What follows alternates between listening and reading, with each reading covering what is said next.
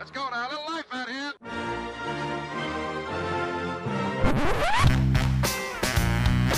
What the hell's going on out here? It's a lot of fun.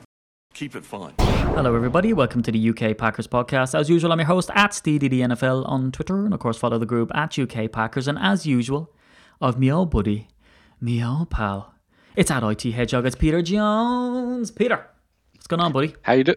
I'm good, Steve. How are you? My chest hurts. My chest still hurts. I went to the A and E, and they said it's just Packeritis, and that's what happens. Uh, another crazy game, Pete. How's the cardiac health?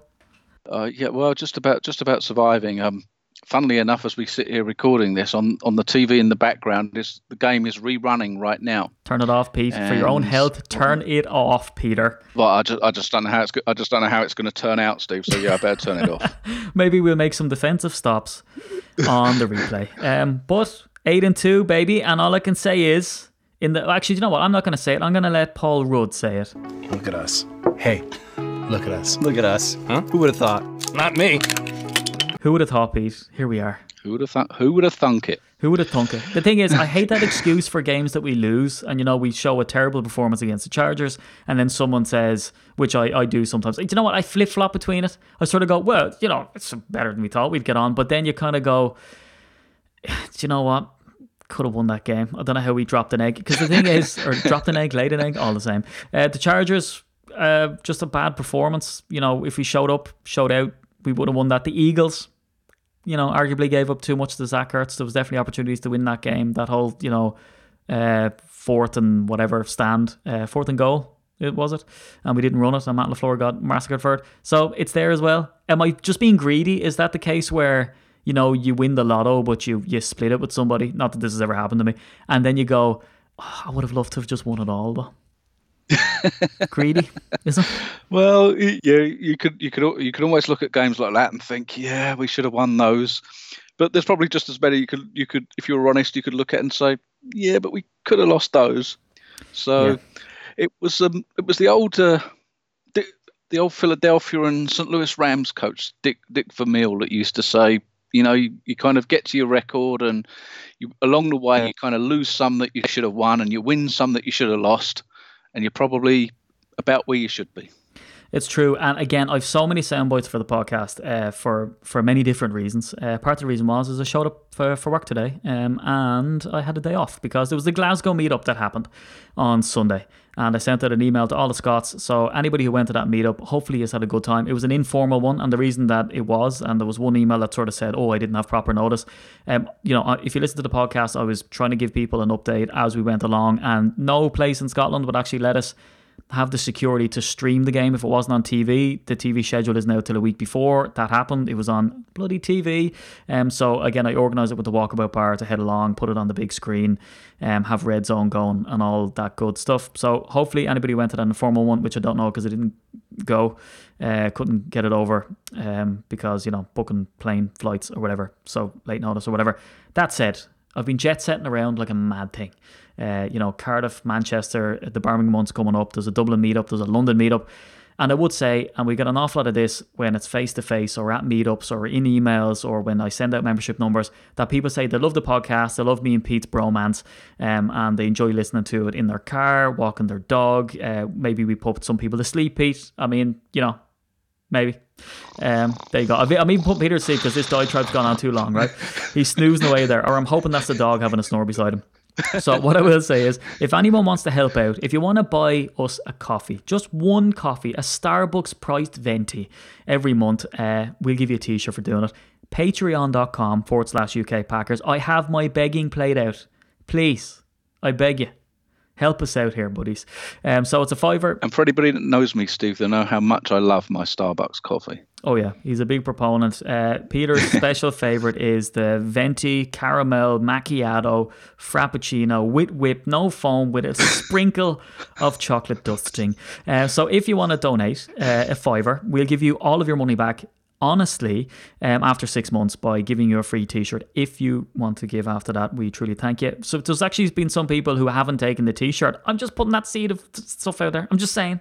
Um, but speaking of money and having no money, it's Preston Smith is not going to have a whole lot of money, Peter. Um, and let me hit you with this soundbite, and let me think: Would this be something that you would do if you got to double-digit sacks, my friend?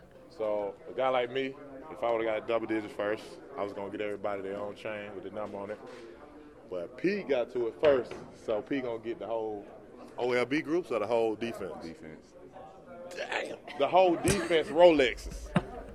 So yeah, that's big. Yeah, The whole defense. whole defense. They helped me. They helped me get there.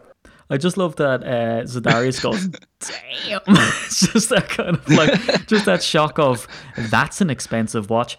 Peter, uh, two questions. Number one, like, dear Lord Lamb of Jesus, is he actually going to buy everyone a Rolex on the defense? Heh, his wife is going to smack him. Um, and second off, he gets a do- double digit sacks. But this is a, a two headed beast, if I will, that these guys are still playing out of their skin. He gave up some stuff when he was covering the tight end in this game. You know, the defense is getting Rolexes bought for them. However, their performance is Dom Caperish, if I can if if you will let me say. So what do we do? I mean, what what's the story here? Is is it so obviously it's good news. We have a double digit sack um, guy on the team. Uh, Z's got there. I don't think he got there last night, right? Um, No. So again, do, does this? I'm gonna say it. Does this defense deserve Rolexes, Pete? Um, well, I think they probably deserved them during the first few weeks of the season. They probably should be giving them back now. um, it's well, it's a, it's a difficult one. I mean, I mean, ten sacks for anybody at this sta- at this stage of the season, just over halfway through the season, is a, is a is a great performance. But from an all round team defense performance, there it is a caper. They are struggling. They are struggling.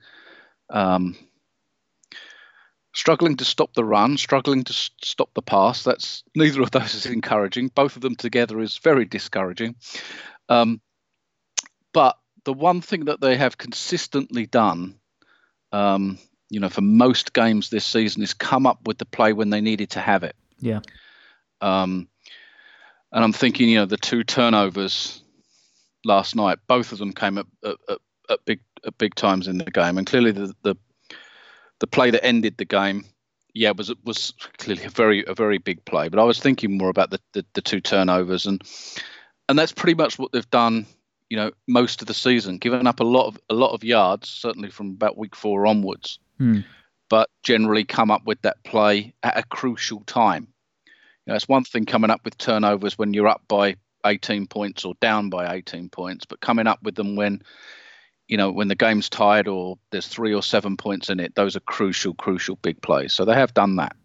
Yeah, it's it's gonna be mad, and, and it's it's amazing that you mentioned it because Dom Capers um obviously got in for stick, and I saw some hashtag fire Capers thing, which is always hilarious. And also, Capers is a kind of you know everyone knows what a caper is. So the thing is, I'm, I'm bringing in a new segment, and we haven't discussed this. It's nice that you mentioned that these were all capers, uh, because I spent today splicing up some old vintage footage.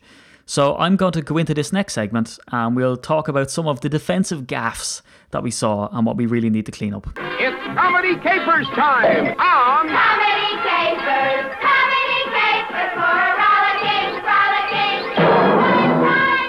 Any jingle that has a rollicking, frolicking good time is always good with me.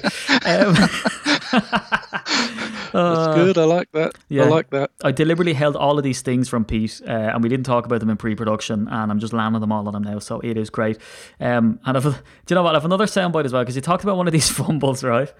And um, could Aikman hate the Packers anymore? But when he came out with this, um, I was kind of thinking, no wonder you're not a doctor. I think John Madden once said two cheeks equals one hand. I don't know. I think, say there's, that. I think there's an argument. You can't say that on national TV. Two cheeks is equal to one hand. Um, not an MD. Uh, maybe we leave that there, Pete. Maybe we don't go into the anatomy. And have you got any comment on that, Pete? Two cheeks is No, equal no, to I, one hand. no, I have I have no no comment no, no comment on that at all. Other than to say I actually like Joe Buck Hmm. as a comment commentator Yeah. when he's commentating on baseball. Not on the Packers. Yeah, when the two of them were together, I didn't mind them all that much, but then they started to grade on me. But what I will say is, is that I would trust Aikman's advice on arses because he talks out of one for most of the game. Um, so when we get onto this comedy capers thing, the thing is, this defense um, started off really well. And again, I put it out from the group Twitter account that, oh my God, this is amazing. And I said it's too early, which it was. But, you know, McCaffrey, two yards, McCaffrey, three yards. Uh, then DJ Moore, of course, gets an easy first down in zone coverage. Campbell was on the coverage, which I'd expected big things. And I was kind of, you know, secretly disappointed like a father looking at a son that does something disappointing. Uh, then Zadarius misses a sack on play action. Uh, McCaffrey gets short yardage. And then the pass is defended by King. And I was like, great. They punt the ball away on the first defensive, or the first defensive stand. I was thinking that's great. You know, the next couple of plays were like McCaffrey two yards and all this type of stuff was really brilliant. But then a massive 38 yard gain with Moore, which King is on the coverage. So King flip flop for me all night. Defends passes. Uh, comes in, gives up massive coverage. That was the busted coverage, Pete, which you'll remember from the start of the game. And then Alexander misses the tackle. So if we're going to talk about capers, we can't not give an honourable mention to Kevin King. He had lights out plays, but he also had an awful lot of this stuff where he was playing zone coverage or man coverage, but he was too far off and they'd get easy completions. Um, you know, giving up yardage all night. And I know I tweeted at you personally, um, you know, about the, the tight end Olsen, who you said was 700 years old and he had his 700 catch during this game. So that wasn't great. Um, you know, it was just this sort of caperish stuff all night, but there's one particular um, and I'm going to call it a defensive stand when it wasn't really because like it's about 700 pages long. You know, it's the ninth time we took the field. Uh, the long first down pass of Samuel, guess who's on the coverage? King. Um, we almost sacked him. Then Alexander misses an easy interception, which was just unforgivable piece in my mind. Uh, McCaffrey then goes after that for eight yards on a second and 10. It's third and short. DJ Moore, massive first down. Guess who's on the coverage? Alexander again. Check downs to McCaffrey. Olsen comes down with a first down to the Packers 40. Um, Alexander should have picked off another one, but he slips. And then Olsen's in the middle, savage on coverage. You know, they're just ripping us up and they just marched the whole way down, uh, which was the last um, play of the game, actually, this defensive stand. And that was an absolute caper, Pete. As you said, can't stop the run, can't stop the pass. When we look at King and when we look at Alexander, and we were so happy to have King back and say, oh, finally, we're going to get to see these lads play off each other. Are these players uh, regressing? Um, are we being found out? Is it just a bad run of a couple of games? Is it concerning uh, with these guys? So I think with I think with King, I mean that that play that you described where um, he's he seemed to drop into zone coverage when everybody else was in man coverage. What it looked like on uh, that was you know obviously it looked awful. Yeah. Um, I I'm probably not as down on on Kevin King as some as some people are. I, I think generally speaking this this year he's he's had a pretty decent season. Hmm. He's had one or two one or two bad games and you know he's not a shutdown corner. You know this isn't the the, the resurrection of of of Deion Sanders or any or any or anything like that. And he's never going to be that guy. Um, but I think but I think he's I think he's doing okay. I'm I'm more concerned about Jaire Alexander because he does appear to be. Well, you hate to use the word regressing, um, for, especially for a second for a second year guy. Um, let's just say that he's not progressing like as much as we would all like, um, and it may be that so-called sophomore slump. Yeah. Or, you know, it, it may be again, you know, with lots of the, the second year guys, the opposition's now got more film to look at, uh, more chance to scout him, more chance to see his tendencies and stuff and stuff. And you know, let's not um, let's not pretend here. I think that cornerback, along with offensive tackle and quarterback, is probably as hard a position to come in and play in the NFL as any. You know, I think there's those three slots are the three most difficult to come in and play. And you know, I think that we've got to accept we've got a second year guy and a third year guy, and and you know, let's see where they are in years in years four and five. Yeah, they're young. Yeah, that's the thing. I mean, the thing is, is that he's a good leader. He's very vocal. But the thing is, is that I find him, you know, he he can get beaten seemingly easy, and even when he plays tight coverage as well, they seem to be able to just box him out. Another caper for me is the fact is, and it's very Dom caperish too, is that I remember being you know, on certain plays and on certain games, a defender for Dom Capers in the sense it was like, this is fundamental stuff. This is nothing to do with his scheme. And in fact, it's to do with missed tackles. Uh, you know, they've been in positions to make the play and they just haven't done it. Nothing is more evident than the third defensive stand. Um, you know, it, it's uh, three minutes, 35 seconds in the first half, so the game is still young. Um, but Savage as fast as he is, gets to Allen, but he's almost too fast and forgets to sack him. Uh, so Allen runs for the first down and some change. It's first and 10 on the next play. Kenny Clark misses the sack then again. Now it's called back for offsetting fouls and they have to run the play again. And McCaffrey subsequently gets 17 yards, um, and then Olsen comes in for a first down after that. Now, you know, after that, it, it's a good three play defensive stand for, for the Packers. McCaffrey gets stuffed, incomplete pass, and then a screen gets swallowed up, and they have to settle for a field goal. It's the end of the first quarter. But like, it's that sort of stuff for me, Pete, that really annoys me.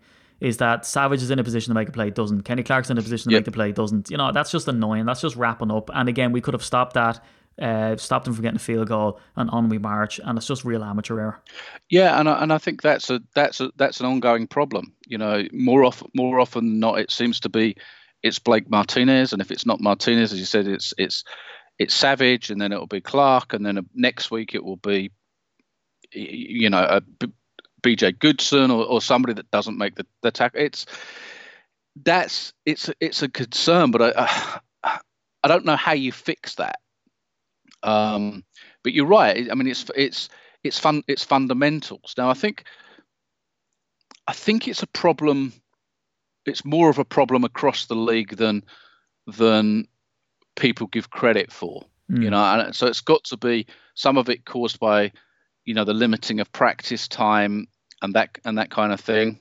Um, because there's lots of missed tackles across the league, and I guess we highlight the ones that we see um, from the Packers. I think alongside that, and this one is for me is just as worrying, is the number of receivers that are wide open. Yeah. And they and they seem to get. It's one thing if if a guy gets beat deep because of because of of speed, you know, one guy's a pure a pure athlete that that, that just outruns another guy. Well, you know, there's not much you can do about that. But it's the guys that the number of guys that are wide open, ten or fifteen yards down the field, kind of behind the linebackers, but in front of the secondary. That you know, that is just it just happens time and time and time again. Um, you know, and you're right bringing up the tight ends. You know that the tight ends every single week, even the guys that haven't been prolific this season suddenly have a prolific game against the Packers. Comes down to size, right? Matchup. Yeah, I think it's yeah, I think it's size matchups, but I, I'm also beginning to wonder whether part of it is the Packers defense doesn't have one strong suit. So I think that if you can, if you're really good at stopping the run, or you're really good against the pass, you know, you can make the other team one-dimensional, and then then at least, you know, you can you can tailor your defense to that one dimension. I think the you only got to look at the you know yesterday's game, and you look at you know McCaffrey had 100 plus yards rushing, 141 total yards, Mm. but they also had three. You know, Kyle Allen threw for just over 300 yards, so it just feels like you know the the Pack, Packers defense is caught between a rock and a hard place. In in, in a, you know, are we bringing that eighth man up into the box to stop the run? and exposing ourselves to the pass, or we're not bringing him up, we're leaving having five defensive backs back to stop the pass, and then leaving ourselves, um, you know, exposed to the run. And I think that some of that comes from not having a dominant middle linebacker. I'm afraid. Yeah. Um, uh, there's no way around, and and I- I guess the I guess the really good defenses, even even you know the Carolina guy, um, Luke Kuechly, didn't have the greatest of games yesterday, but you know seven games out of eight, eight games out of ten, he's a dominant player, and, and, and we you know other than I guess the two Smiths that have come in this season, we don't have that guy. Yeah, and again, I'm I'm not always one because there is a bit of a witch hunt um, online for Blake Martinez, but he did uh, grind me gears um, in this game in the sense that there was a touchdown with McCaffrey, and he always seems to be, um, you know, left or right of the gap. And he sees it happening. Everyone can see it happening, and he does this kind of lazy one arm out as if that's going to do it. And like this is a guy who will destroy seven players in a row. Um, and Martinez was throwing one hand out. Now, does he redeem himself on the on the absolute final play where he slaps ass with uh, who was it and gets him across to um, make a play um, to stuff McCaffrey in the end? I don't know. And look, it's this is not. And again, it started off, I suppose, negative-ish, but that's because we're talking about the defense. Um, but this, this the thing, and the, the problem with this Pete for me was is when it came to Allen. Um, and it, it and it, I, I will concede, right, that this wasn't an atypical game in the sense that uh, as it got later in the game and the Panthers were down two scores, they were still running the ball. Why? Because McCaffrey makes Yep. up 42% of all of their offensive yards uh, this season. So that's why they're doing it. So it's not an atypical game where you pull up a two score lead and then you just have to protect against just the explosive pass plays. Yeah, you're absolutely right. And I think the thing with M- M- McCaffrey, um, you know, and those types of great backs is that, you know, they'll run for three, they'll run for two, they'll run for four, they'll run for five, then they'll then they'll run for 65. Yeah. And and you you always got the feeling last night that that 65 yard touchdown run was coming. So so from that perspective, it never did. The Packers never gave up that that that big that big that big run, that huge huge play, and I guess we have to say the Packers only gave up 16 points yesterday. So it's it's it's an odd situation, I guess. You know, people want to call it bend but not breaking. You know, it's it's an odd situation where you seem to you, you seem to give up a lot of yards. It feels like when the defense is on the field that they're not going to stop anybody, and yet the scoreboard says 16 points. So it's it's it's a strange one. It is wild. That's something that struck me as well. And strikes me every week because I'm like, well, that was the worst defensive performance I've seen in a while. And then I'm like, oh, 16 points. Uh, okay, well, maybe I'm wrong. Um, so, yeah, and, and it comes down to the thing of, you know, it was a the passes that we should have seen and should have forced. And we did force an awful lot of stuff. And I think um, Allen was really firing on all cylinders, especially in that cold condition. Um, was Oh, the well. interception? Oh, he really well. Didn't he though? I mean, we made and again, you know, the people out there who may say, "Oh, we made him look like a world beater," and he's he's quarterback ratings through the roof and all this type of stuff. But I think he handled the game well because his problem was, and we said this on quick snaps. Quick snaps. You doing it, Pete? Um, do, I can hear you doing it, I think. Um, so the problem with that was is that he makes the most risky throws um, in the NFL, and he did that on that play. He tried to force it. Uh, Amos sticks the hand out, and Tramon Williams comes down with the ball, which was a great play. And in fact, uh, Williams was lucky enough because there was a receiver in the area that I think would have scooped up that ball. Um, so that's great. We've done some good things on defense, but uh, we've been, you know, super leaky. And of course, by writing down the play by play, we have made those stops on third down. We have got there in the end. Yeah, yeah. I, I, I guess I guess the worry is, and, and it hasn't happened yet. Maybe a little bit in the Chargers game, but not not really. Is is it feels like a defense giving up all those yards. that That's going to translate into giving up a whole bunch of points in a game coming up.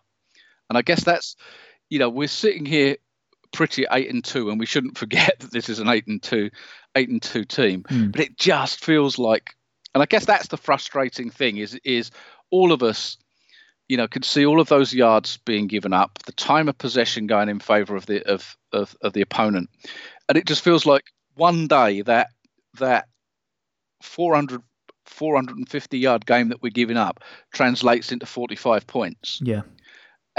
And none of us want to see that happen. So I guess that's why we're we're we're really concerned because you don't want to get to the 49ers or the Vikings or the first round of the playoffs, and that's suddenly the game where the 450 yards does translate into 45 points.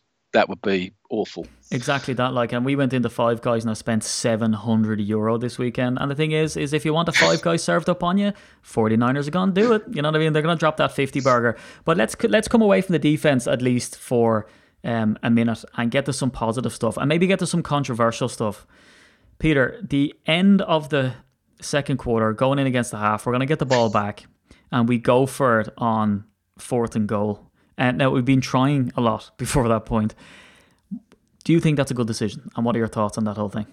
So so so I posted on the forum uh, before the play was called on the on the on the Facebook forum that I would have kicked the field goal. Yeah. So so it wasn't with the benefit of hindsight that that I'm now saying, well, I should have kicked the field goal. In my view, um, I I would have kicked the field goal, but I'm probably more conservative than the most NFL coaches and most and most and most fans. I just felt that in a low scoring game, you know, you're up by four points at, the, at, at that stage. Um, the three points was almost a certainty, as, as much as a certainty as a field goal can ever can ever be in those conditions, but almost a certainty. I think to have gone in seven points up, and then you've got the ball coming out, you know, in the second half kickoff as well. Uh, it just felt to me like it was almost a no-brainer for me Mm. sitting in my sitting in my armchair as an armchair coach to have to have taken the three points. But I but I but I do understand those people that saw it that saw it differently. So I love the aggressiveness and before I jump into what I feel for for whatever a leprechaun's opinion is worth, let's have a listen to see what Matt LaFleur said. Um, first off, if it was a good feeling or based on analytics, and also uh, would he do it again? Yeah, it was gut feeling. I thought we were getting some pretty good push up front all game long, especially up to that point, and I thought we could cram it up there for a yard, and it didn't work out. So there was, I know there was a lot of penetration on that play in the backfield. We didn't, we didn't even give ourselves a chance. Yeah, if I had to do it again, I'd, I'd, I'd go for it again. It's just probably pick a different play. I, I would pick a different play. No, there's no probably about it, you know. Um, but you know, live and learn.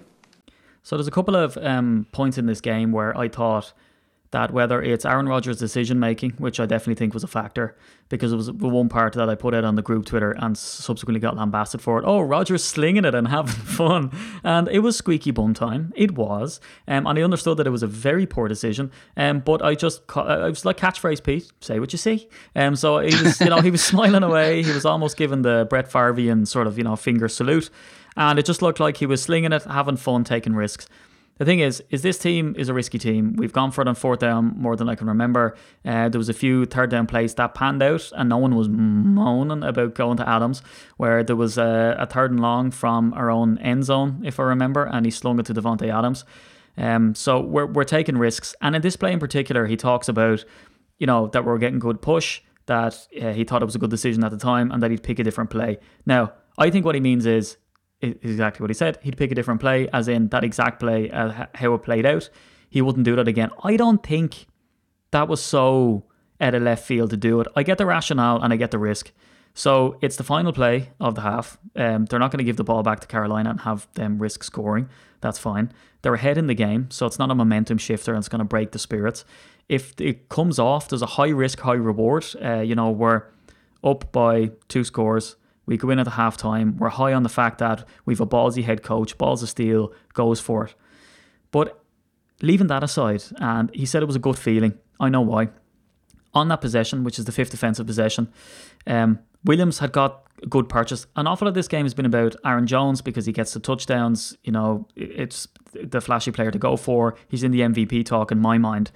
But when we look at this um, possession before, it's a first and 10. Williams runs for five. Um, it's a first and 10 after that. Williams, with a stiff arm, runs for eight. We're on a third and one. Williams picks up the third down right up the middle. Now, he only goes for a yard, but he still picks up that third down on third and one. So, again, he proves he can get the yard. We're at a third and one situation. Williams runs all the way to the two yard line to set up all of this. Now, he subsequently gives up the false start. Uh, there's a pump fake that goes to a wide open uh, Lazard. So again, we could have got the touchdown there. No one's going to talk about it. They're just going to keep talking about the fact that we were first and goal from the one yard line and Williams gets stuffed.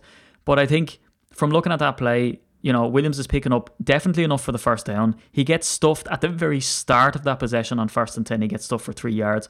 But there was enough evidence on that drive alone that Williams was running. They couldn't stop him. He was making plays up the middle. His, his least successful attempt was a one yarder that he got on third and one. So he was trusted on third down. So I think it makes sense. I think it makes sense to go for it. Um, now I know we were first and goal, first and goal again, um, second and goal, third and goal. Then we get a penalty because of the defense, and then we're back to first and goal again. So that looks like a ton of attempts, Pete. But to me, none of them were given to Williams to make that shot. You know, there was a pass to Jimmy Graham that was reversed. The pump fake to a wide open Lazard, he skies it. False start on Williams, we get pushed back. Um, incomplete. Um, when Williams to me was open. You know, so like uh, that first and goal wasn't what happened in the previous weeks where, you know, we ran it, ran it, ran it, ran it, ran it. Still didn't work. We ran it again, didn't work. I think that could have worked there, and I think we could have went in with big momentum. And I commend these balls of steel, to be honest. Yeah, I, I don't, I don't, I don't have a problem with it. It just isn't what I would have done.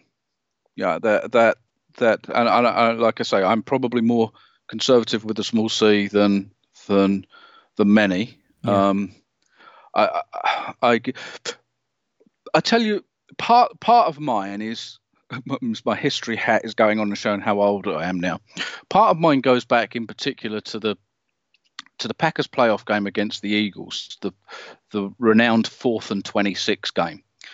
And, and and the Packers play really well on offense in the first half of that game and went out to I want to say like a 10 point lead, something like that. And late in the first half, Packers were in exactly the same situation as, or pretty much the same situation as as as they were on Sunday. And and and, Mike Sherman opted to go for it on fourth down with Ahman Green, and he didn't get in. Mm. And that changed the whole momentum of that game. And whilst the Packers went on to lose it in overtime, giving up that fourth and 26 play, had they kicked that field goal, then I, I'm pretty certain they would have won that game. And it gets and it's it's kind of gotten forgotten. It's gotten forgotten. It's been forgotten. yeah, it's been forgotten because of what subsequently happened. And I guess, but I haven't forgotten it. My, mem- you know, memory like an elephant for for stuff that didn't go so so well. Yeah. So, I guess that's that's probably clouded my view on on that type of situation. But I but I absolutely understand. I absolutely understand where where your head is and where other people's heads were in terms of going for it. And I'm pretty sure the analytics would say go for it too. Yeah, exactly. Yeah. I mean, isn't that, that what they said? I read a, a long form article on it, and do you know what? Can't remember. Um, I'm like the anti Pete. Uh, so it's just, but no, I, I guess in all seriousness, I think the analytics do point, which is why Riverboat Ron uh, likes to go and he's more uh, risk taking. You don't want that two point conversion. Yeah, and you look at the number of times that Belichick goes for it on fourth down. Yeah. It's it's more often than most other coaches do, and you and you and you wouldn't kind of imagine Belichick being that type of coach, but he is, and it's because the because the numbers are in favour of going for it. Just just like act just like actually they're in favour of going for the two point conversion after every touchdown. Yeah, well, I suppose if you get every second one, you're just back level, right? So, I mean, it kind of Yeah. works out. Um, yeah, it's amazing, isn't it, that something that seems risky is actually the safer play. So, yeah, Yeah. you kind of get you get sexy points for being risky when really you're just being, you know, boring, um, bor- boring Belichick. But, but of course, what's what's interesting to me is when they got to fourth down late in the game, yeah, they decided to, he decided to punt it away rather than go rather than go for it on fourth and three or fourth and four on a play that clearly if, if they'd converted would have would have iced the game at that point. yeah, Um, so it's quite it's quite. I guess it'd be really interesting to sit down and understand the whole thought process on that. And I and I guess again I, I'm a little bit clouded by if Mike McCarthy had gone for it and not made it, people would have been pillaring him last year. And again, if he'd punted the ball away on fourth and three, like he did last year in the Seattle game, um, and got absolutely destroyed for it, um, but apparently it's okay for this Packers team to do it. And I, and I guess results are everything, aren't they? You say this team got away with it. You were not reading some of the Twitter comments that I did.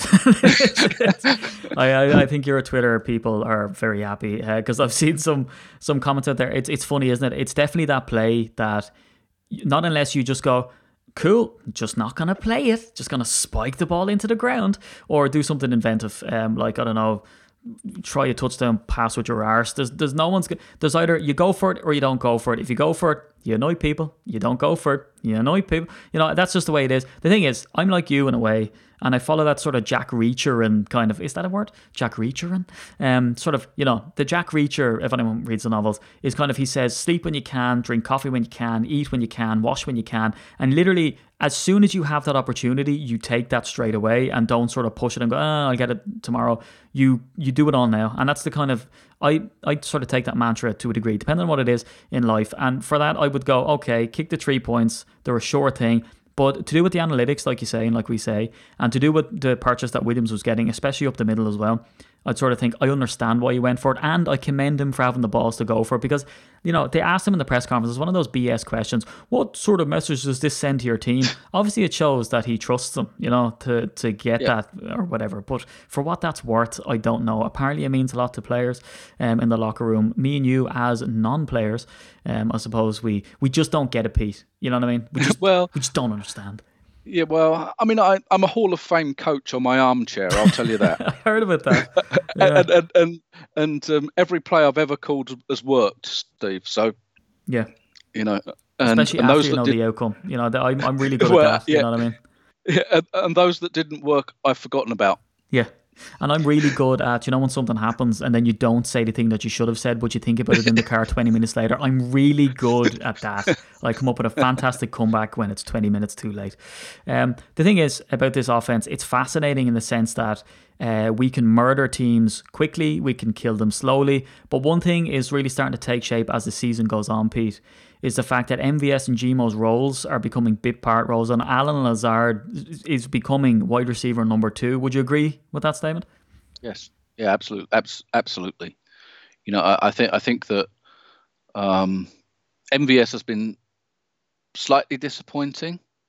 Um, but again, again, you know, you don't exactly know how the game plan's drawn up and which particular which particular plays he's the primary receiver or secondary receiver on, and and um, and what have you. But yeah, I, absolutely. You know, L- Lazard is a is a is a huge threat, and as you know, as I guess you want to say improved, at least has shown himself exponentially from where he was at the beginning of the season. Let's let's remember he didn't even make the final 53 man roster. Yeah. You know, this was a guy that that was placed on the practice squad.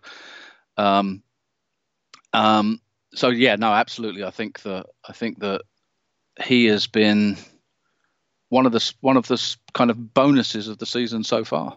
Yeah, he's been fantastic, I guess. And then again, on the first possession, it looked like he potentially came down with that ball. It looked too close to sort of, you know, wisping off the grass. Some people, again, that was another one that divided people whether it was or wasn't.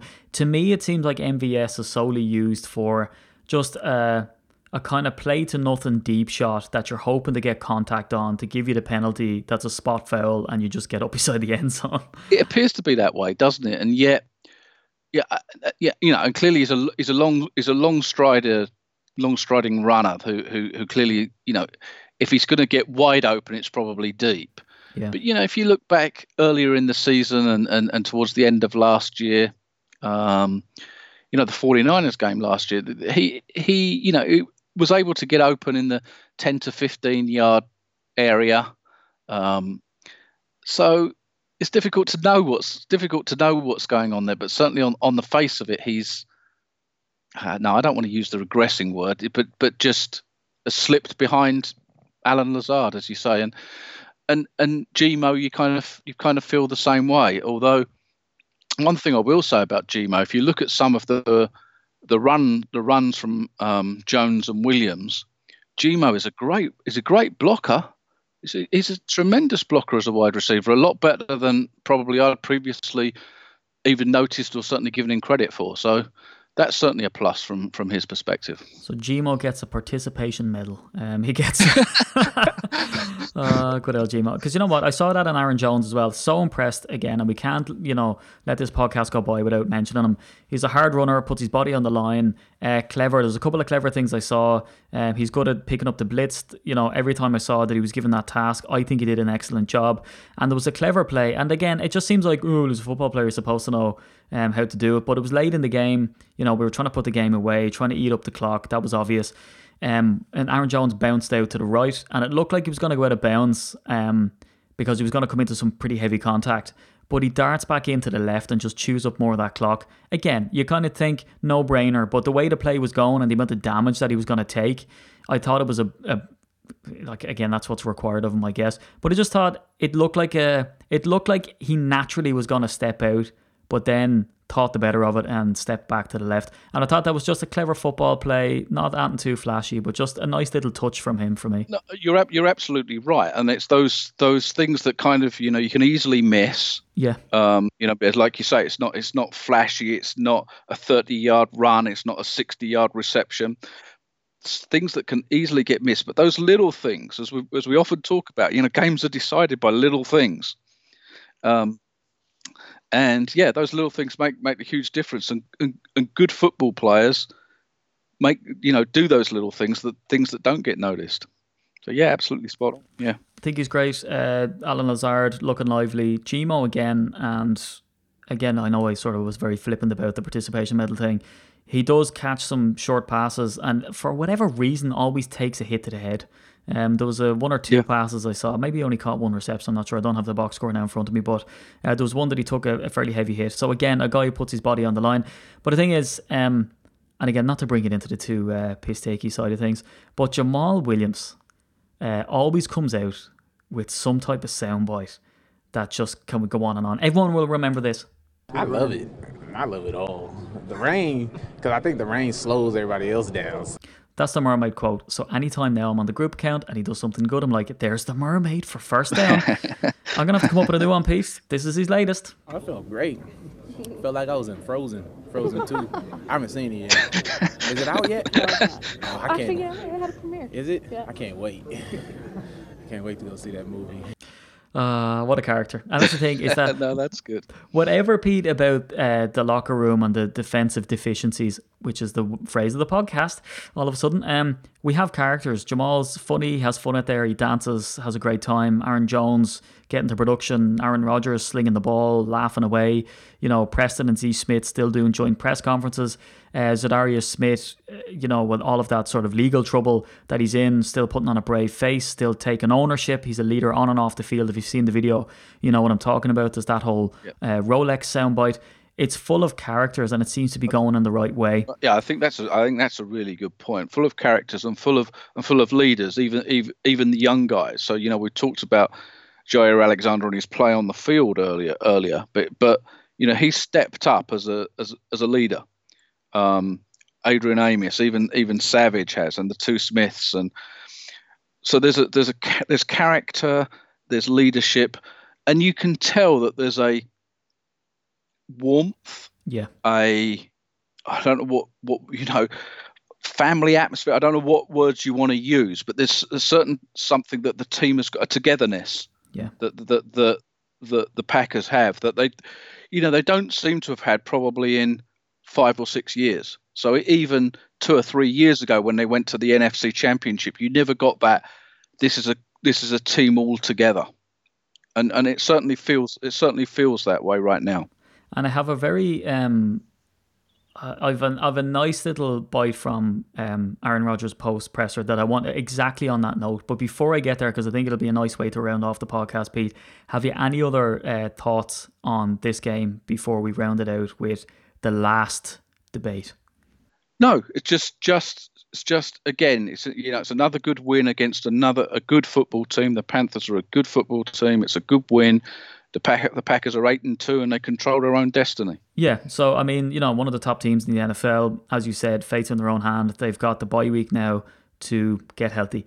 This is one thing that I find curious, uh, Pete.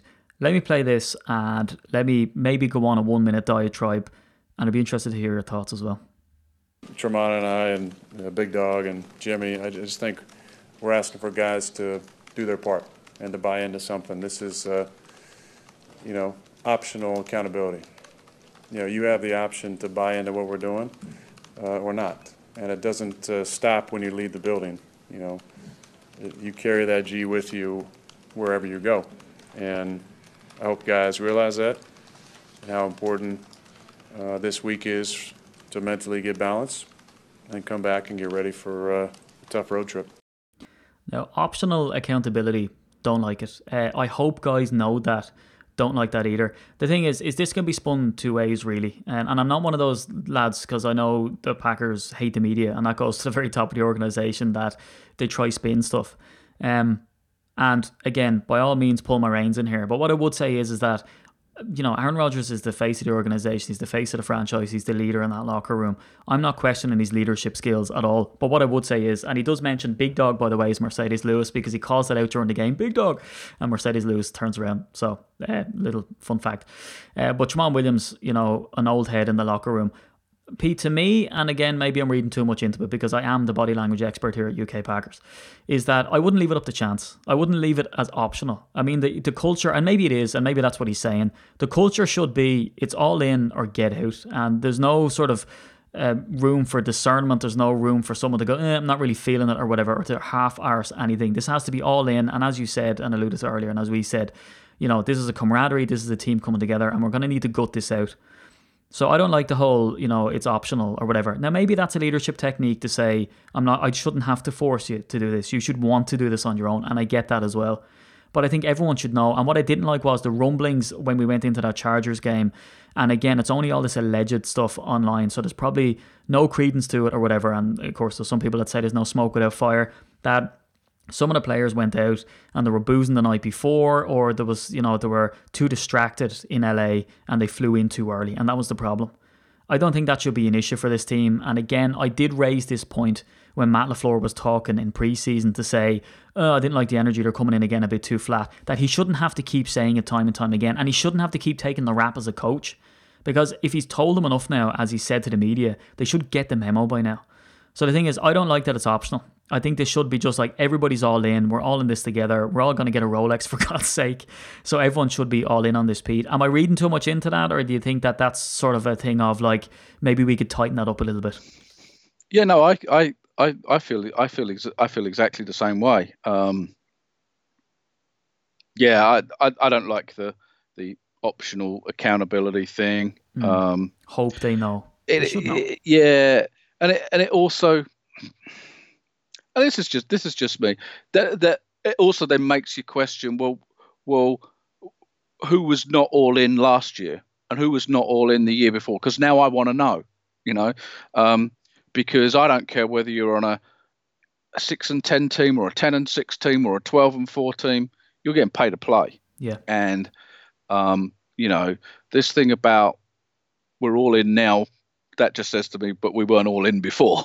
Um, but I don't, I don't, I don't know. You know, it, um, it's difficult. I, I, I, when you've got a team of 53 players, you've got a team of different characters who see things in, in a completely different way. And, um, you know, I'm, I'm sure that there on on any team there are there are some guys that are more committed than others and that's just the way it is when you've got a team of 50 odd players i guess Yeah, and look, I understand, and some people are going to say, "Oh, well, what he's doing is it's a, it's a message to the players and all this type of stuff." But again, and I would say, well, then tell the players.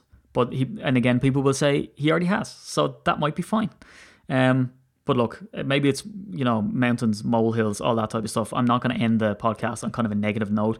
Um, but what I would say is is that we're at eight and two, as you said. You know, giving up a lot of defensive yardage, but it still seems to come back to the fact that we eke out the win, and the offense, by and large, puts in the performance that it needs to put in. And apart from that, which it is, which we can call it now, I guess, that Chargers game is a bit of a blip, means that we're still a devastating offense that can outscore uh, the defense, who, in fairness, gave up um, not a mountain of points. Now, who wants to come out and watch a game with the UK Packers?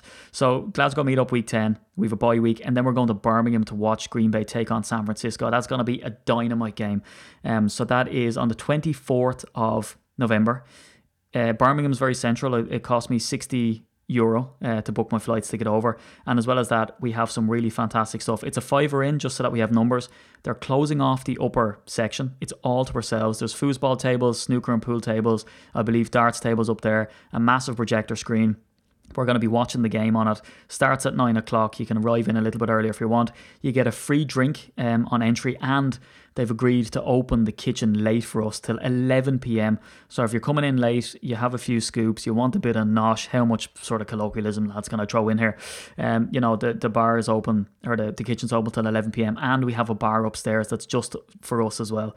So yeah, look, you can't beat it. If you're interested, you can PayPal us the fiver to info at ukpackers.co.uk. Just make sure, please, that you put it family and friends. Otherwise, they charge a fee and then it actually costs us for you to go to the event. And I mean, you know, we're already doing enough. And then, of course, there's the Dublin game, which is in December, the 10th of December, um, week 14. Uh, or sorry, the 8th of December. Um, so that's week 14. That's a ticketed event as well in the Woolshed Bar and Grill. Same story. Uh, you'll get two points with this because, hey, Irish. Um, so you get two points for your fiver, and you get uh, a cordoned off section to go in. I can watch the game. It's going to be great. There's an informal event in London, sandwiched in between that and the Hippodrome uh, Casino which means that we have been successful in organising meetups in Manchester, Cardiff, Lambeau Field, way, Glasgow, and then also Birmingham, London, Dublin, and then we're going to have a Super Bowl party as well. Which obviously, Pete, we're going to be in the Super Bowl. Let's face it. So look, uh, a lot of hard work goes in behind the scenes. This is an everyday thing. If you appreciate what we do, I'd encourage you to go to patreon.com forward slash UK Packers. It honestly means a lot.